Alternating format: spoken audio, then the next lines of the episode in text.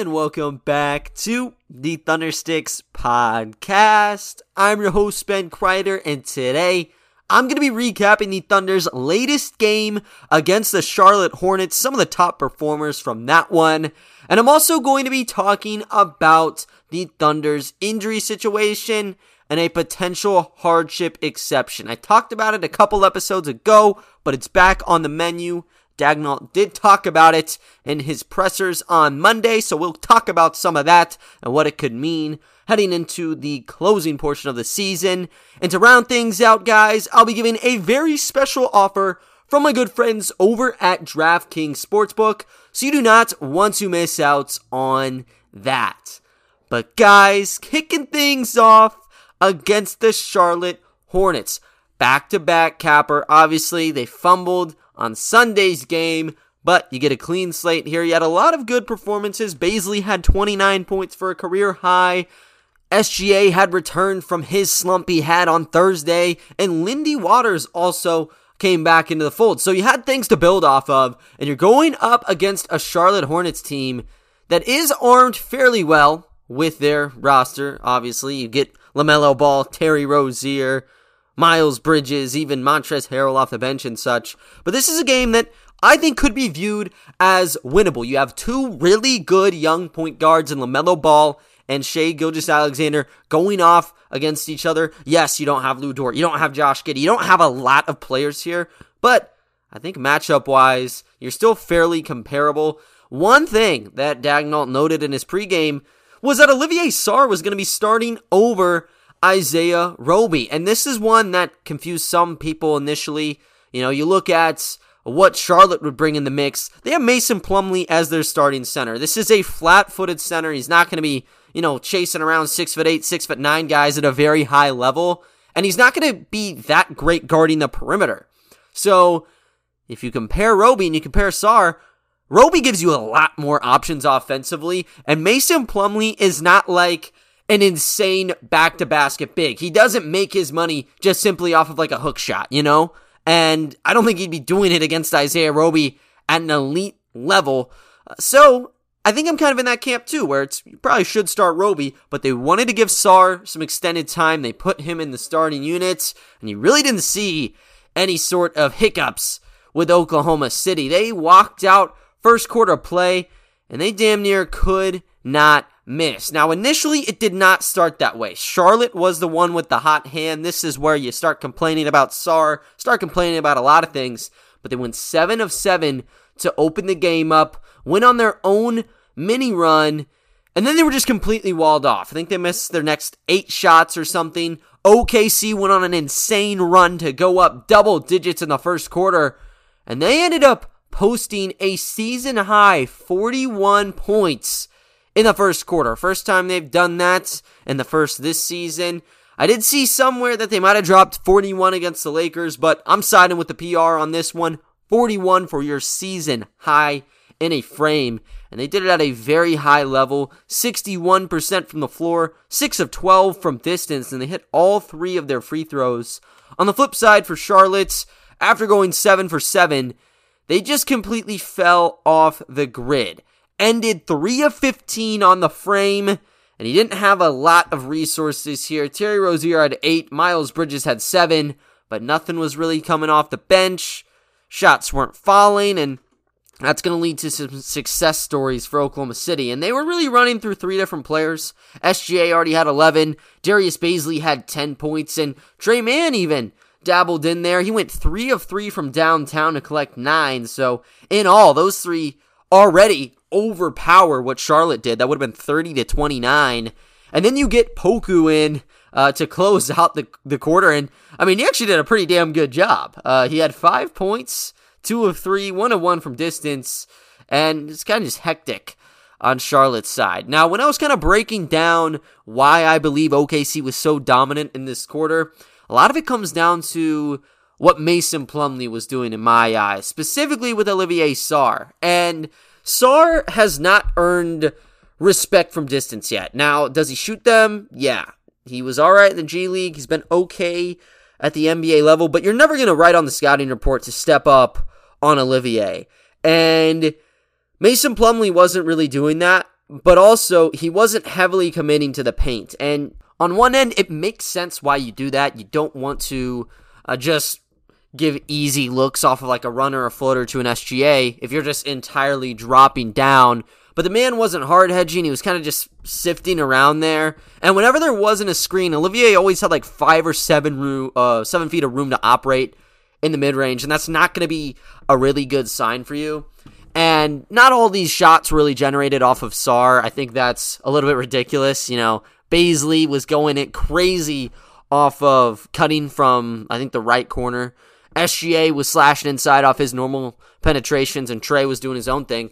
But I think it is worth noting that, you know, the screen defense was really atrocious for Plumlee.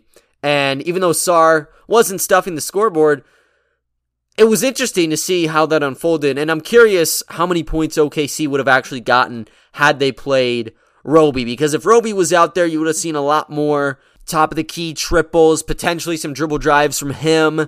And you didn't see it with Sarr. He just kind of stood around, but it worked out really well. And going into the second quarter, it really looks like OKC had all of the momentum. Now, you jump into quarter number two, and they continue to build upon their lead.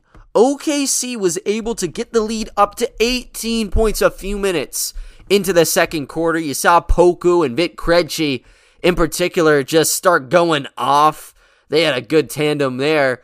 But then, slowly but surely, you saw the Charlotte Hornets chip away at the lead. And the shots that OKC was just unconsciously hitting in the first quarter just weren't falling anymore. They were struggling mightily from the three-point line. And, you know, they walk out there. I think it was like the 10-minute mark, 47-29. Get a couple more shots in, and you're really putting this one to rest. But they couldn't really tie things up. And then you started to see Charlotte get on their own mini-runs here, surprisingly through Isaiah Thomas. They put him in to open out the second quarter.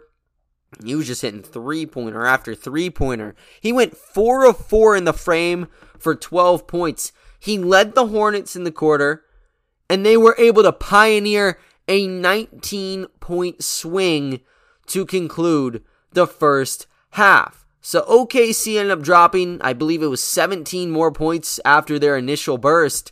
And Charlotte just continued to load up on buckets. 36-17 was the concluding run for Charlotte, and they were able to take the lead just seconds away from the halftime horn. They were up 65-64 when it really looked insurmountable 10 minutes ago. And, you know, it's one of those things with OKC where they're either up a lot of points, they're down a lot of points. They always have these major swings related to their games, and they can't really stay afloat. This was another situation where that happens, and it ended up hurting them a lot. You didn't see a lot of bench production outside of Alexei Pokushevsky in the first half. Now, granted, you're running a 9-man rotation. They didn't have Favors. Aaron Wiggins was back on the report. Williams is there, and much more are going to be included. But you only had Poku. He had 10, and Krejci added 3 of his own. Really, you were just running out through your starters. And Baze was actually really damn good. He had 17 points. That is the most he's had in a half before. You check yesterday's game, or I guess it would have been Sunday's. He dropped 16 points in the half, but topped it by 1 in this one. And then SGA, he had 16 points. So you kind of had the same 3-4 guys on the list here. Theo wasn't shooting too well. And then for the Hornets, they also were running out about 3 guys that were starring. Terry Rozier had 16. Miles Bridges had 12 points. And then Isaiah Thomas had 12.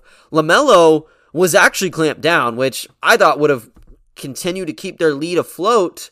He was 2 of 8 for 5 points. But yeah, IT just lit it up. Cody Martin was feeling it to end the quarter. And yeah, they just did a really, really nice job closing out. Specifically, they were just hitting their freaking threes, man. They went 11 of 19 in the half. OKC could not continue the success they had in the first quarter. They ended up going just 3 of 11 on triples in the second, and that kind of gets you up to date going into the second half. And once the second half kicked off, Charlotte continued to build. They stacked their lead up to 10 midway into the third quarter. brought it up to 15. At moments, they were nearing a 20-point lead, and they ended up ahead 102-91 going into the fourth quarter. Now, there were some really good moments offensively for OKC in this one. They did get outscored 37-27 in that quarter. You have to note that. But SGA erupted. He had 14 of the team's 27 points. Now, obviously, that's not great. You want to have a good point distribution, but him running a one-man show on insane efficiency is a really good indicator for him. But Poku, he was able to down another triple. And how about Vít Krejčí, man? He ended up hitting 2 threes in the quarter. Him and Poku had a really good stretch in the third that I'll talk about in a little bit. But that's really what you were looking at. Bazley, he didn't have a single point in the third quarter. And Trey Mann wasn't doing insane either. LaMelo Ball was, though. He ended up having 14 points in the third quarter. Lots of these were coming off of catch and shoots, and that's all he really needed, just reaping the rewards of the three. They were shooting 60% going into quarter number 4, and once quarter number 4 teed off, there was no looking back. OKC could not whittle that margin whatsoever, and Charlotte ended up taking this game 134-116. Really just saw the legion of bench guys close out for both sides. But yeah, Charlotte was able to keep it in distance, or out of distance, I guess. And they got to showcase some of their G League guys. JT Thor got to play. I was really high on him in the draft process. And yeah, it was nice seeing him for all of about 2 minutes in the game. But with that, Charlotte continues their hopes for a play-in spot for OKC. They're still stuck fourth in reverse standings. This was still a very good game. Had them on the edge of their seats for the first 12 minutes, just could not get it done in the other 36. I'll break down the numbers and some of the highlights from this game in 1 second here, but first, I want to let you guys know about my good friends over at DraftKings Sportsbook and the special offer they have for you guys. College basketball fans, join the action on the court during the biggest tournament of the year with DraftKings Sportsbook. Turn your team's victory into your own big win. New customers can bet $5 on any team to win and get $200 in free bets if they do. It's that simple. If they win, you win. If Sportsbook isn't available in your state yet, you can still join the college hoops action with DraftKings Pools. Everyone can play free pools all month long for a shot at a share of over $250,000 in prizes. Simply join a pool and answer questions like who will make it to the next round and who will hit the most three-pointers, then track your results. Here's what you have to do for the offer. Go ahead and download the DraftKings Sportsbook app now. Use promo code TBPN, bet $5 on any college hoops team to win, and get $200 in free bets if they do. If they win, you win with promo code TBPN this week at DraftKings Sportsbook. 21 plus, restrictions apply. See show notes for details. But guys, moving along into the final stats here. OKC, like I said, could not get it done. 18-point win in the Charlotte Hornets' direction, and the three-point shot could not miss for them. 20 of 35 from beyond the arc. It was a shoot-around session for them. That's 57.1% from the floor.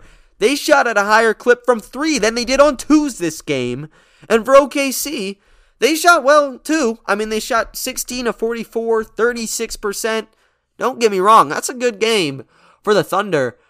But you could not really compete with what Charlotte had to offer from downtown. In particular, Terry Rozier was cooking it up. 30 points for him, 11 of 17 in all, 4 of 8 from distance.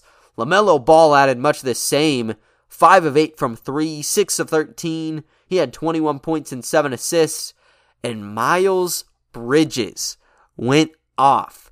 27 points on 11 of 15 shooting. He shot 5 of 6 on threes and added 6 more assists in just 30 minutes of play. So you had the three-headed monster there with Rozier, Ball, and Bridges. And then you had some other bench contributors. Thomas had 12. Cody Martin finished with 11. Kelly Oubre also added 11. So everyone was kind of really getting in on things here. They finished the game with 33 assists. And for OKC, they also played at a really high level, at least on the passing side. They finished with 31 assists. When you come down to the point breakdown, not as many were on that double-digit board. However, SGA continued to just beast. 8 out of 10 games, he dropped 30 or more since the All-Star break. Really, it could be 9 out of 10 if you just round the 29 to 30. And he's still averaging over 30 right now. Finished the game with 32 points on 12 of 20 shooting. 3 of 7 from downtown, 5 of 5 from the line, 8 rebounds and 5 assists to go along with it. And for me, this is one of the more impressive games I saw from SGA in this 30-point kind of mixture, right? Because a lot of the times you'll see SGA go maybe like 10 of 18, 10 of 19. That's really good. But he's like 0 of 5 on threes, and he has to get like 10 free throws to make it work. In this game, never a doubt he was going for 30 points, but he didn't have to go to the free throw line. And for me, my talk is always checking three boxes with SGA. Is he able to get inside? Normally that's a yes. Is he getting to the foul line? Normally that's a yes. And the three-point line is the one where you'll probably see it every 1 out of 3, 1 out of 4 games. Finding them all in one game is really special. And in this one, I'd say he did that. Down 3 triples on the game, 5 of 5 from the line. He didn't have the volume necessarily, but he definitely had the accuracy. And in the paint, he was still causing nightmares for Charlotte.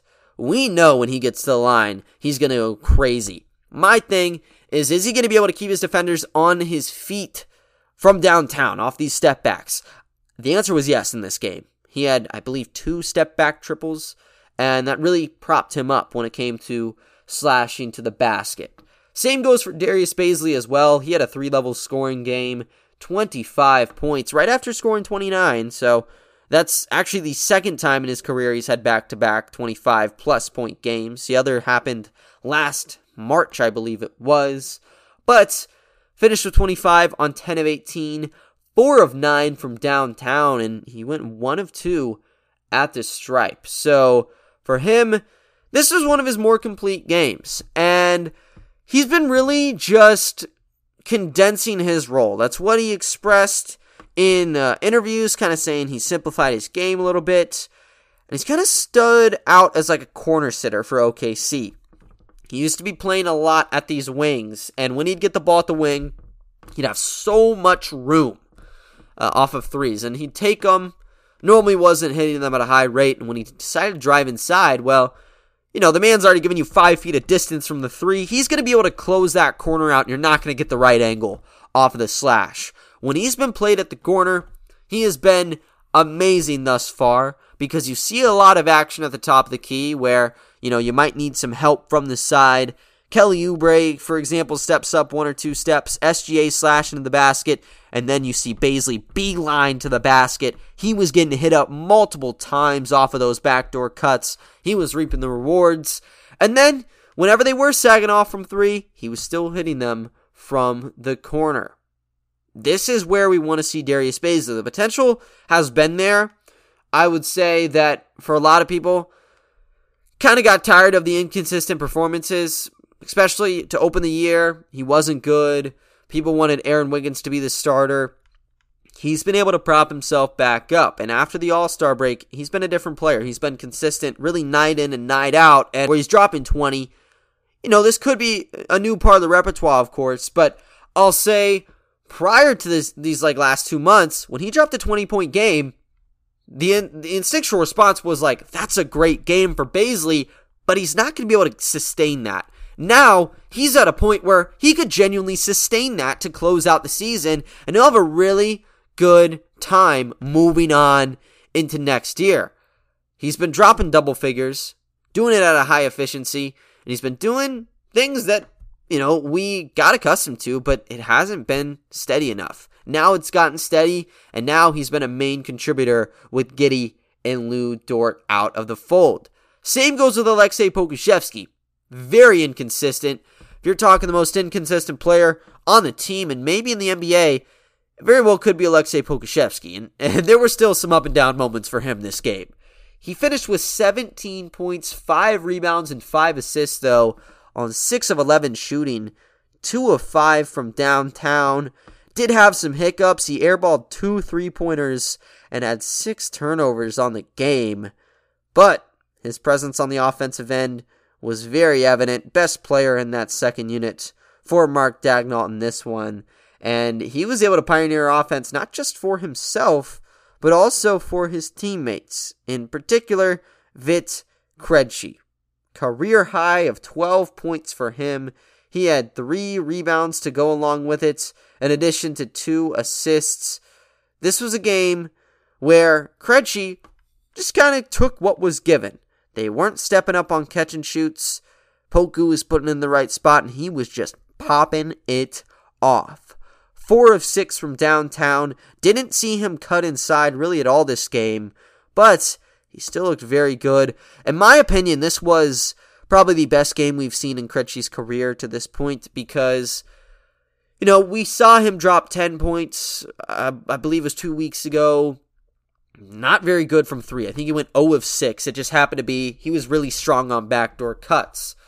This time, he wasn't really playing garbage time. A lot of the points actually came in the second and third quarter. And he was still driving inside and making extremely good kickouts.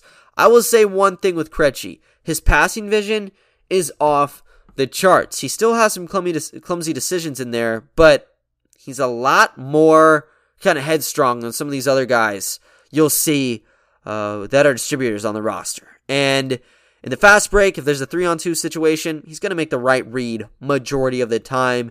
When he sees a trailer, he's going to find them. Just making the correct reads like that, and he definitely did that in the game. Vít and Poku had something here. There was a stint in the third where 3 consecutive possessions OKC came out with a basket, and in all 3 of them, one of Poku or Vít hit the bucket, and the man assisting was Poku or Vít. So they had a bond for about a minute there. Then it kind of got derailed, and they didn't really click yet again. But in that time, they were really on the same page, and I think they were both on the same page the entire way. Vít only played 15 minutes, got 12 points out of it. Defensively, he still has some struggles here. Daigneault kind of harped about that in the post game where that's where they need to really fix him. Defensively, he just has to have those fundamentals down because he's been out of position a lot of times this year. One of the reasons why there were a lot of open threes in the game. But, you know, if you're able to kind of get him rounded out there, offensively, he's a really solid project piece. Good shot to him. I didn't expect it to be this good when he came out of Zaragoza. As a slasher, he's not as athletic as pre-ACL injury, but he still has had some value there. And then passing-wise, he's also unique. So you could get another pretty good role player out of that if you play your cards right. And the same goes for Lindy Waters. He didn't have a very good game here. Went 2 of 8 from the floor and 0 of 6 from downtown. But you've seen those 16-point outputs. Maybe he's able to get back on the right track of things in tonight's game.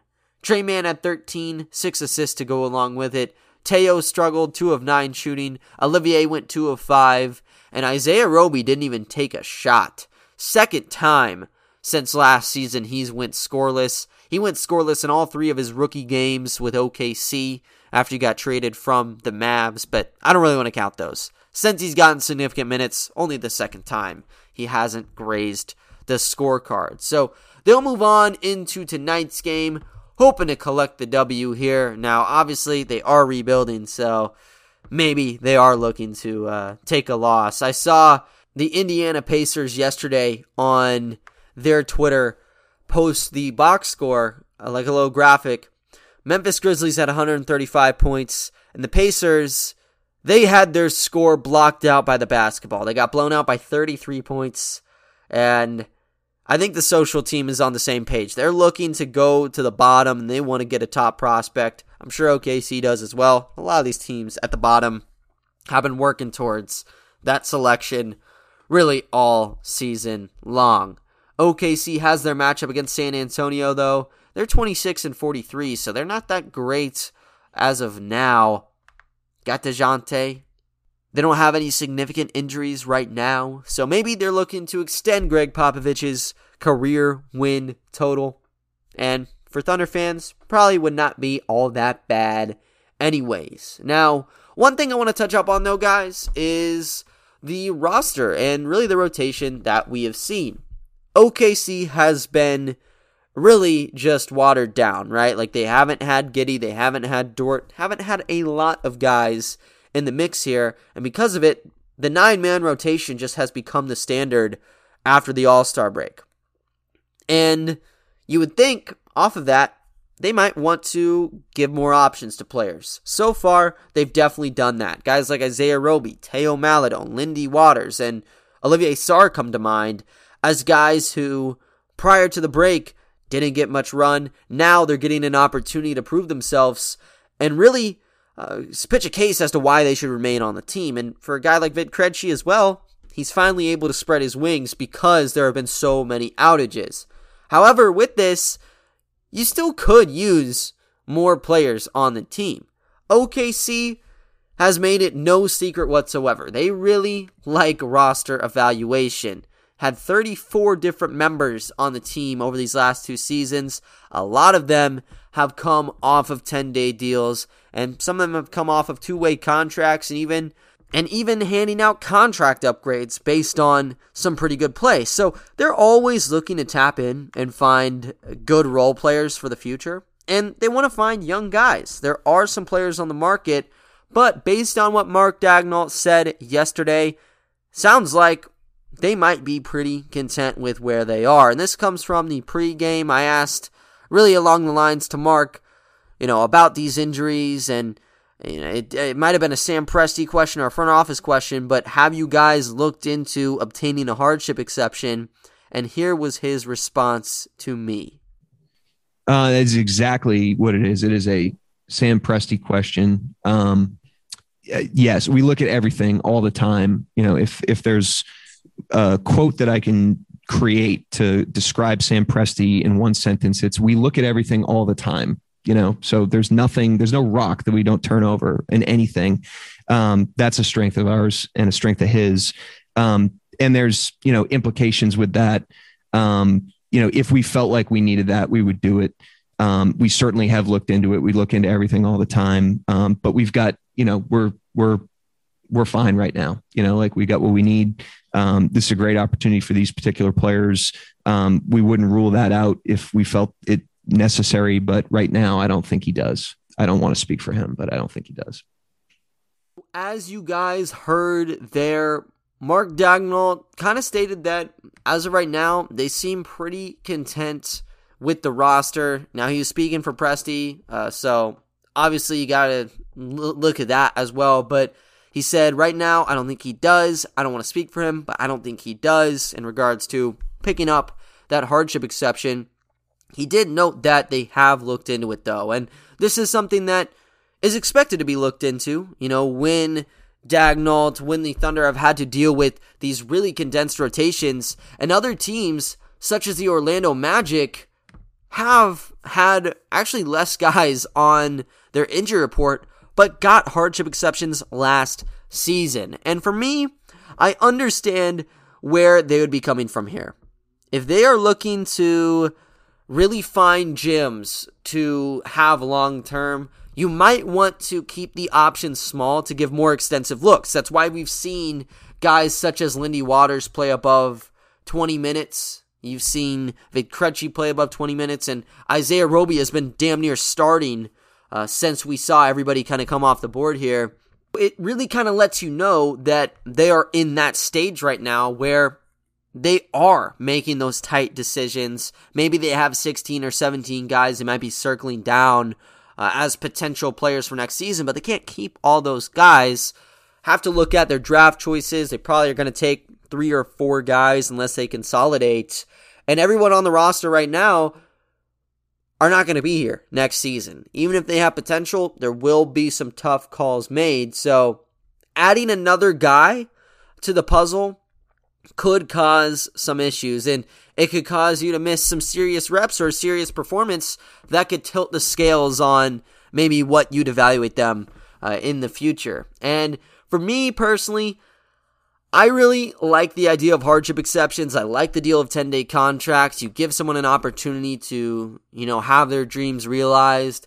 And also, you give them a platform to really succeed here. And for the Thunder, I mean, they have a lot of young players now, and they're kind of in the stage where if you do ball out on a 10-day contract, you could seriously get additional looks. Olivier Sarr did that. He had a really solid game with the Kings on a 10-day deal. Then he got into a two-way. With Lindy Waters, G League guy. Now he's on a two-way contract. There's a lot of talent to offer in the G League, but really just in-house with the OKC Blue, and it wouldn't take that much effort to call one up and give him a look. I get it. They probably don't want to kind of clog up minutes or make anything more difficult right now. And that's understandable. But man, there are some very good players out there. I was down on Monday to see the Blue game and the Thunder game in person. And the Blue, they squared off against the Salt Lake City Stars. With this team, they have Carson Edwards, and they don't have that much else. They have very good offensive abilities. Defensively, they're very handicapped. Their centers are all flat-footed. Basically, if you're driving inside, you're going to get a foul or you're going to get a basket. And for Jahmi'us Ramsey, he was just cooking up. He finished the game with 31 points, really couldn't miss off of drives, had a couple hard gathers where he got to the rack, and a couple of and ones as well. Might have even went 50% from three, but yeah, no one could really face him on that side. As for Xavier Simpson, he has been the star of the show for the Blue the last week or two. He had 29 points on the game, damn near racked up a triple-double. And Jaylen Hoard even had a 20-point performance for himself there. So all three of those guys are very capable of earning a 10-day contract. I think for someone like Simpson, he's really been in line for one for a while now. Would you keep him past this? I don't think so. So it makes sense why you wouldn't probably give one to him. Same might go for Jaylen Hoard. But for Jahmi'us Ramsey, this is a former number 40 overall pick. Has a lot of potential on ball. There are a lot of guys like that already on your team. You have SGA. You have Trey Mann out there. But, I mean, maybe you want to dip into the pot a little bit more and explore. If another player goes down in the guard unit, I would be all for it. Maybe they could go for a center, though, like a Cheick Diallo. Or, hell, get Melvin Frazier Jr. back, even though they just traded him about 3 weeks ago. So, there are options. I mean, if I was in the front desk, I would be about additional looks for players. But, you know, with the upcoming season, you probably want to look into the 2022-23 season as opposed to right now and what you believe the team will look like. I think they've gotten their group of guys. This is the group they're going to roll out with. And, you know, unless another injury happens, I feel like they'll probably say set in stone, play 9-10 guys, 20 minutes a pop, and then go into a training camp where there might be some pretty hard decisions. But that's going to do it for me on the hardship talk. If you guys have a different take on the hardship exception, let me know. If you guys have a personal player you would like to get that contract, also make sure to clue me in on that. You guys can hit me up on my personal Twitter at Ben Kreider or hit up the pod's Twitter at Thunderstick Pod. But other than that, though, guys, that is going to do it for today's episode. I thank you all for listening, and I will talk to you all next time. See ya.